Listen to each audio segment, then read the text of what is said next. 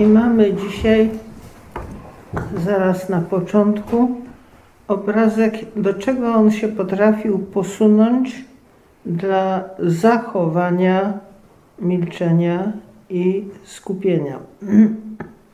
Jeden z ojców przyszedł do Abba Arseniusza i kiedy zapukał, starzec mu otworzył, myśląc, że to jego uczeń, a widząc, że to ktoś inny, upadł na twarz. Gość prosił, wstanie Abba, żebyśmy się przywitali, ale starzec na to nie wstanę, póki nie odejdziesz. I mimo długich próśb nie wstał, dopóki tamten nie odszedł. Nie prosiłem cię, nie. To z całym szacunkiem, no jak się pada przed kimś na twarz, to nie byle pokłon jest, prawda, ale nie. No i tu już ojcowie zupełnie nie wiedzieli, co z tym robić. Która droga jest w rzeczywistości słuszna? I mamy apoftegmat, który się tą sprawą zajmuje. Opowiadano o pewnym bracie, który przybył do Sketis, żeby zobaczyć Abba Arseniusza. Przyszedł on do kościoła i prosił duchownych, żeby go do niego zaprowadzili. Odpowiedzieli: Odpocznij trochę, bracie, później go zobaczysz. Ale on rzekł: Póki go nie zobaczę, niczego nie będę jadł. Posłano więc z nim brata jako przewodnika, bo do celi starca było daleko. Zapukali do drzwi, weszli, pozdrowili starca, potem usiedli i milczeli. No co mieli mówić, jak on do nich nie mówił. Wreszcie brat wysłany z kościoła rzekł: Ja odchodzę, módlcie się za mnie. A ów brat przybysz, onieśmielony wobec starca, odpowiedział na to: Ja także idę z tobą. I wyszli razem. I poprosił przewodnika o następne dziwo pustyni. Zaprowadź mnie także do Abba Mojżesza, tego, który był zbójem. A kiedy tam przyszli, starzec przyjął ich z radością, ugościł i tak dopiero odprawił. Pytał więc brat przewodnik gościa: Oto cię zaprowadziłem do cudzoziemca i do Egipcjanina. Arseniusz pochodził z Rzymu, więc uchodzi za cudzoziemca. Który z nich bardziej ci się podobał? A on na to, mnie osobiście Egipcjanin. No, ta historyjka rozeszła się po całym świecie pustelniczym i pewien starzec usłyszał o tym i zaczął się tak modlić. Panie, wyjaśnij mi tę sprawę. Jeden dla Twego imienia unika ludzi, a drugi dla Twego imienia przyjmuje ich z otwartymi ramionami. I zobaczył w widzeniu dwie barki płynące po rzece. No jasne, w Egipcie Nil we wszystkim się, we wszystko się wplącza. Otóż w jednej z tych barek ujrzał Abba Arseniusza, a Duch Boży unosił się nad nim w milczeniu. W drugiej zaś Abba Mojżesza, nad którym unosili się aniołowie i karmili go plackami z miodem. No bo on ten miód, że tak powiem, ze swojej duszy potem wylewał na otoczenie. To jest ostatnie słowo starców w tej sprawie. Nie można sprowadzać wszystkich powołań do jednego. Każde jest dobre dla tego człowieka, który je otrzymał. Abba Arseniusz dostał inne powołanie, Abba Mojżesz dostał inne powołanie. Obaj mają swoje zadanie do wypełnienia i swoją drogę, i każdy z nich na tej drodze jest no, wybitny, prawda?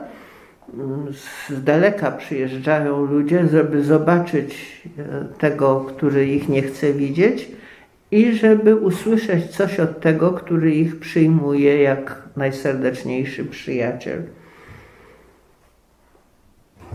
Te dwie barki płynące po Nilu są właściwie biorąc wciąż aktualne. Nie wiem ile już atramentu, a przy okazji żółci wylano w historii Kościoła na temat który zakon jest świętszy, które powołanie jest lepsze. No, y, jest taka książka, u nas jest też pewnego, chyba jeszcze żyjącego Franciszkanina polskiego. To jest żywot świętej Klary i on tam opisuje, jak to ona y, jakiś czas mieszkała u benedyktynek. No i twierdzi, że ona stała się dla nich naczyniem zbawienia, bo potem przerobiła je na klaryski. Czyli jakby nie zostały przerobione na klaryski, to by nie mogły być zbawione z tego wynika, prawda? No więc ludzie takie rzeczy do dziś jeszcze usiłują rozważyć, a to jest pogoń za wiatrem jak najbardziej i, i myślowa marność. Powołań jest dużo, dróg życiowych jest dużo, nawet y, wewnątrz jednego, jednej wspólnoty, choćby nawet niedużej. Istnieje na pewno duża liczba powołań, bo jedna siostra jest powołana na ogrodniczkę, a druga siostra jest powołana na szafarkę, a trzecia jeszcze jest powołana powiedzmy na malarkę. I każda z nich ma swój zakres obowiązków i nie można mówić, że te czy tamte obowiązki są lepsze lub gorsze. One są po prostu przez Boga dane.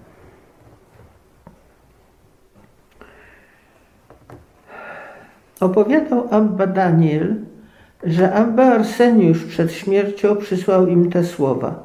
Nie troszcie się o urządzenie agapy za moją duszę jeżeli sam dla siebie przygotowałem miłość, to ją tam znajdę. Tu chodzi o dwuznaczność słowa agapa. To znaczy miłość rzeczywiście po grecku, ale w ten sposób nazywano także ucztę braterską, y, którą był zwyczaj wyprawiać, kiedy się zeszli na pogrzeb pustelnicy, na, na, które, na pogrzeb któregoś z nich. Jeżeli sam dla siebie przygotowałem miłość, to ją tam znajdę. E, może się jednak trochę e, daleko posunął Arseniusz w tej sprawie, dlatego że nikt z nas nie zbawia się sam. I sens modlitwy za zmarłych mają wielki sens, tak samo jak i za żywych. Z tym tylko, że Arseniuszowi prawdopodobnie nie o to chodziło, żeby się za jego duszę nie modlili, tylko żeby nie zrobili sobie z tego jednej więcej okazji do gadaniny, jakiegoś może nawet obżarstwa, gdyby się znalazło czym się obejrzeć oczywiście. Kiedy Arseniusz miał już umierać, jego uczniowie bardzo się martwili. A on im mówił, jeszcze nie czas. Kiedy czas przyjdzie, to wam powiem. Ale pozwę was przez sąd, przed sąd Boga straszliwego, jeżeli moje szczątki dacie komukolwiek. E, siostry, my mamy u siebie w kaplicy parę relikwiarzy, ale to jest powiedzmy na marginesie naszej pobożności, która jest ogromnie chrystocentryczna. Natomiast pobożność wiejska egipska, e, kiedy ci ludzie byli od tysięcy pokoleń przyzwyczajeni do tego, że każda wioska miała swoje bóstwo, malutkie, bo malutkie, ale własne, była zupełnie inna. Oni potrzebowali bliskości jakiegoś właśnie swojego prywatnego bohatera. E, to samo było zresztą w ogóle dalej na Bliskim Wschodzie też. E, swojego czasu niemal bitwa powstała, to nieco później, koło Antiochii o ciało Szymona Słupnika.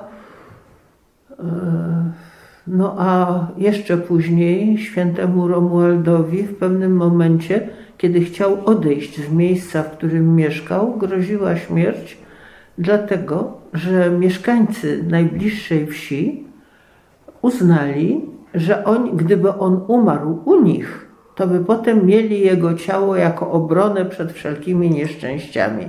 No on chce odejść, no to go zabijmy, to już pozostanie tutaj, prawda? Zupełnie poważnie e, chcieli go zabić.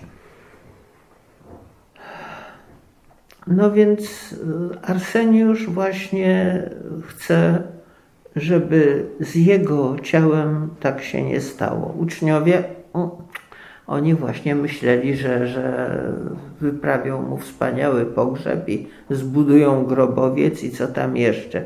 Więc się zaczęli wykręcać. Cóż więc mamy zrobić? Pochować cię nie umiemy. Takie to trudne. Odrzekł im starzec, nie umiecie nóg mi związać liną i zaciągnąć mnie w góry. Te zaś były ulubione powiedzenia starca. Arseniuszu, po co tu przyszedłeś? I często żałowałem mowy, ale nigdy milczenia. A kiedy już umierał, zobaczyli uczniowie, że płacze. Zapytali, to naprawdę i ty się boisz, ojcze? On odrzekł, naprawdę, ten strach, który teraz czuję w tej godzinie, czułem odkąd zostałem mnichem. I tak umarł. No to wcześniej go zaczął odczuwać. A żył w końcu jakieś 90 parę lat, 95 chyba, o ile pamiętam. Mm, więc 55 y, lat czuł już ten strach. Y, proszę sióstr, to jest normalne y, w starości, że człowiek nareszcie widzi, że przez całe życie szedł w kółko i jest w tej chwili dokładnie taki sam, jaki był, mając lat 10-12 powiedzmy, te same wady, te same trudności, te same problemy, wszystko to samo. No to co, to zmarnował cały, całe swoje życie. Tak i nie. Dlatego, że to, co nasze, nasze osiągnięcia nie są ważne, ważne jest nasze staranie. Jakie było, takie było ale ważne jest nasze staranie. Ważne jest to, żebyśmy na kolanach, na, na, na brzuchu pełźli jakoś do, do Boga. Jak nie da się inaczej, to tak jak foka na płetwach, prawda? Nawiasem mówiąc, foka dosyć szybko potrafi się na tych płetwach poruszać, ale to inna sprawa. W każdym razie ważne jest działanie Boże. I ta nasza marna wola i marny wysiłek i cokolwiek, naprawdę, jak się okazuje, zostaje no zupełnie bezużyteczny. To nie jest żadna wydęta pokora, to jest po prostu prawda, którą człowiek widzi. Zdaje sobie z tego sprawę. Ale to potem już jest nieważne. Bóg sam załatwia tę sprawę. Opowiadano o nim, że ponieważ całe życie spędził siedząc nad rękodziełem, miał na piersiach bruzdy wyżłobione przez łzy, które spłynęły z jego oczu. Kiedy Abba Pojmen usłyszał, że on już usnął, zapłakał i powiedział: Szczęśliwy jesteś, Abba Arseniuszu, że opłakałeś się już na tym świecie bo kto nad sobą tutaj nie płacze, będzie musiał płakać wiecznie. Więc czy z dobrej woli, czy w męce płaczu uniknąć się nie da. Też prawda. Ale tu mamy znowu do czynienia z czymś, co ojcowie usiłowali rozgryźć, bo im się nie zgadzało. No słusznie, trzeba opłakać swoje grzechy, ale opowiadano historię o dwóch braciach, którzy obaj popełnili jakiś grzech i starcy naznaczyli im obu rok pokuty. I zamknęli ich, jednego w celi jednej, drugiego w celi drugiej. Ktoś im tam donosił odpowiednio rzadko pożywienie. No i oni dwaj siedzieli przez ten rok, pokutowali starannie. Wreszcie po roku przyszli zwierzchnicy osady i wypuścili ich. I jeden był załzawiony, jak, jak zgnieciony, prawda? Wychudły i, i jakby prawie że półżywy, a drugi był energiczny, pełen radości, uśmiechnięty od ucha do ucha. Co robić? Który z nich ma rację? Dlaczego tak? Ojcowie zaczęli pytać. Ten pierwszy mówi, ach, cały rok płakałem nad swoimi grzechami, to jak mam nie być teraz smutny? A ten drugi mówi, ach, cały rok rozmyślałem nad Bożym miłosierdziem, to jak nie mam być radosny? No więc, więc nie ma innej rady, tylko przyjąć, jak ojcowie w końcu przyjęli, że istnieją tu znowu dwie drogi, a może i więcej. Może być jakaś pośrednia pewnie też. Mianowicie, że owszem, swoich grzechów żałować trzeba, ale e, wzgląd na dobroć Bożą e, nie może zostać zapomniany. E, nie można myśleć tylko cały czas o sobie, o sobie, o sobie, o sobie, bo to na pewno do niczego dobrego nie wprowadzi, jak każde skoncentrowanie się na sobie. Także i w tej sprawie. Opowiadał o nim Abba Daniel, że nigdy nie chciał odpowiadać na pytania dotyczące pisma, chociaż umiałby o tym mówić, gdyby zechciał. Trzeba pamiętać, że atmosfera pustyni e, egipskiej zdecydowanie nie była intelektualna. Ewagriusz Pontyjski, też cudzoziemiec, był tam no, absolutnym wyjątkiem. E, Arseniusz też był wyjątkiem. Przynajmniej połowę pustelników stanowili zgoła analfabeci. Oni się Pisma Świętego uczyli na pamięć, więc nie było tak, że nie mają z nim kontaktu, ale spekulacji teologicznych to już na pewno nie. A tam, gdzie Pismo Święte stawia jakiś problem, to niektórzy z nich wymądrzeli się tak, że słuchać było trudno, a najlepsi z nich mówili: Nie wiem. To nie mój, e, że tak powiem, kąt. To nie moje powołanie mówić o tym. Arseniusz też, chociaż mógłby wymądrzać się prawdopodobnie nawet całkiem dobrze. W końcu długi czas spędził w świecie w pobożnym otoczeniu i słuchał mnóstwa dobrych mówców kościelnych, wielkich kaznodziejów itd. Tak mm, ale on się po prostu nie chciał po pierwsze mądrzyć, a po drugie nie chciał, żeby zaczęli do niego przychodzić na lekcje. Yy, o Arseniusz nam powie, prawda, i zbiegają się ze wszystkich stron posłuchać, co też Arseniusz powie. A on wiedział, że on nie jest od mówienia, on jest od cichej modlitwy. Wobec tego po prostu nie mówił. Niechętnie także pisywał listy. Kiedy przychodził czasem do kościoła, siadał za filarem, żeby ani jego twarzy nikt nie oglądał, ani on sam nie patrzył na nikogo. Wyglądu był anielskiego, podobny do patriarchy Jakuba. Tu można się trochę uśmiechnąć, bo przecież y, mnisi nigdy patriarchy Jakuba nie widzieli ale musieli sobie bardzo starannie go wyobrażać, żeby rozpoznać podobieństwo. Na czym polegało?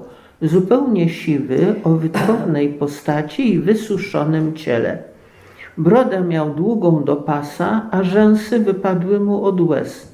Był wysoki, ale na starość się zgarbił.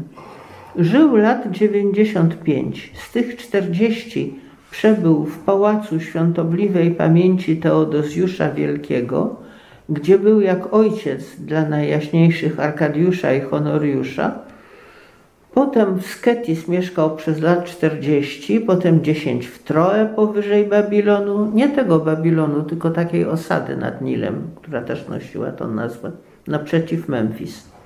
trzy w Kanopos koło Aleksandrii, a ostatnie dwa znowu w Troę i tam umarł, dopełniwszy swego biegu w pokoju i bojaźni Bożej.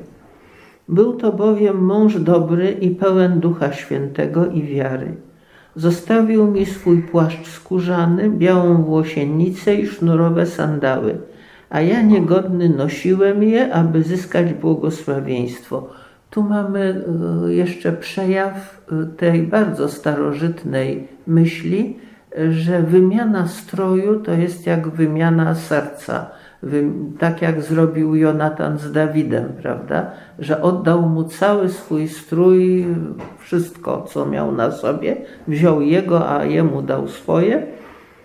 I tak samo tutaj Abba Daniel, który e, to mówi, wziął te rzeczy nie po to, żeby je powiesić i pokazywać opatrzcie, tylko żeby je nosić właśnie. Opowiadał także Abba Daniel o Abba Arseniuszu, że kiedyś wezwał on ojców Aleksandra i Zoila i powiedział im pokornie, to też jego uczniowie, ponieważ, powiedział im pokornie, ponieważ atakują mnie złe duchy i nie wiem, czy mnie nie wykradną we śnie, potrudźcie się tej nocy ze mną i pilnujcie, żebym się nie zdrzemnął zamiast czuwać. Siedzieli więc od zmroku w milczeniu, jeden po jego prawej stronie, a drugi po lewej. I opowiadali ci ojcowie. Myśmy zasypiali i budzili się, ale nie zauważyliśmy, żeby on się zdrzemnął. Wreszcie nad ranem, Bóg wie, czy umyślnie to zrobił, żebyśmy myśleli, że zasnął, czy też naprawdę przyrodzona senność go ogarnęła. Odetchnął głęboko trzy razy i zaraz się podniósł, mówiąc: Zasnąłem, prawda? Odpowiedzieliśmy, że nie wiemy. E, Abba Arseniusz był już wtedy bardzo stary. To już nie był ten czas, kiedy on mógł na stojąco modlić się przez całą noc, tak, że słońce zachodziło przed jego oczami, a potem wstawało za nim i jak cień padł jego postaci od wschodzącego słońca, to on kończył nocną modlitwę. Mm, tu już mamy tu już mamy e, starca, mm, który nareszcie zrozumiał, że jego uczniowie mogą pomóc mu e, w jakiejś praktyce, prawda, pobożnej, czy w czymś mogą mu pomóc. I poprosił ich o tę pomoc no to się przedtem nie zdarzało. On był niesłychanie samodzielny, za skarby świata żadnej pomocy i tak dalej.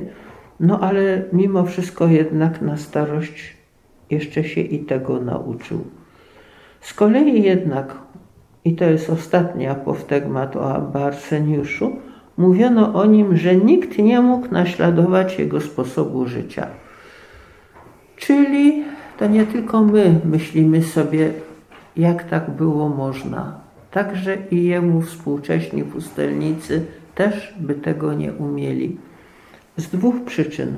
Po pierwsze, dlatego, że nawet ci, którzy jeszcze w świecie byli przyzwyczajeni do małej ilości pożywienia, a dużej ilości trudu, nawet i oni nie mogli aż tak e, wyniszczać siebie e, proporcją prawda, pracy do, odpo, do odpoczynku, jak on to potrafił. A po drugie, to także jest jeszcze jedna rzecz. Abba Arseniusz nie kupił sobie tego, że był, no w każdym razie nie wiadomo nic o jego trudnościach wewnętrznych. Natomiast widać cały czas, jak on płonie żarem duchowym. Na ogół tak nie jest. Na ogół wszyscy przechodzimy raczej właśnie przez różne okresy. E, bardziej odczuwalnej gorliwości i mniej odczuwalnej, albo nawet zanikającej faktycznie. To już każdy w swoim sumieniu usiłuje rozgryźć i też na ogół nie bardzo potrafi. No, jedno jest pewne, że to, co Louis nazwał prawem falowania, w ludzkim życiu duchowym na pewno działa w nas wszystkich. W Arseniuszu działało jakoś bardzo słabo. Yy, Mówię, on sobie tego nie kupił. On to dostał i żył według tego. No i był dla pustyni jednym wielkim znakiem, że Bóg działa. Choćbyśmy nie wiem z jakiej ciemnej dziury duchowej usiłowali wyleźć, Bóg działa i wyciąga nas z niej.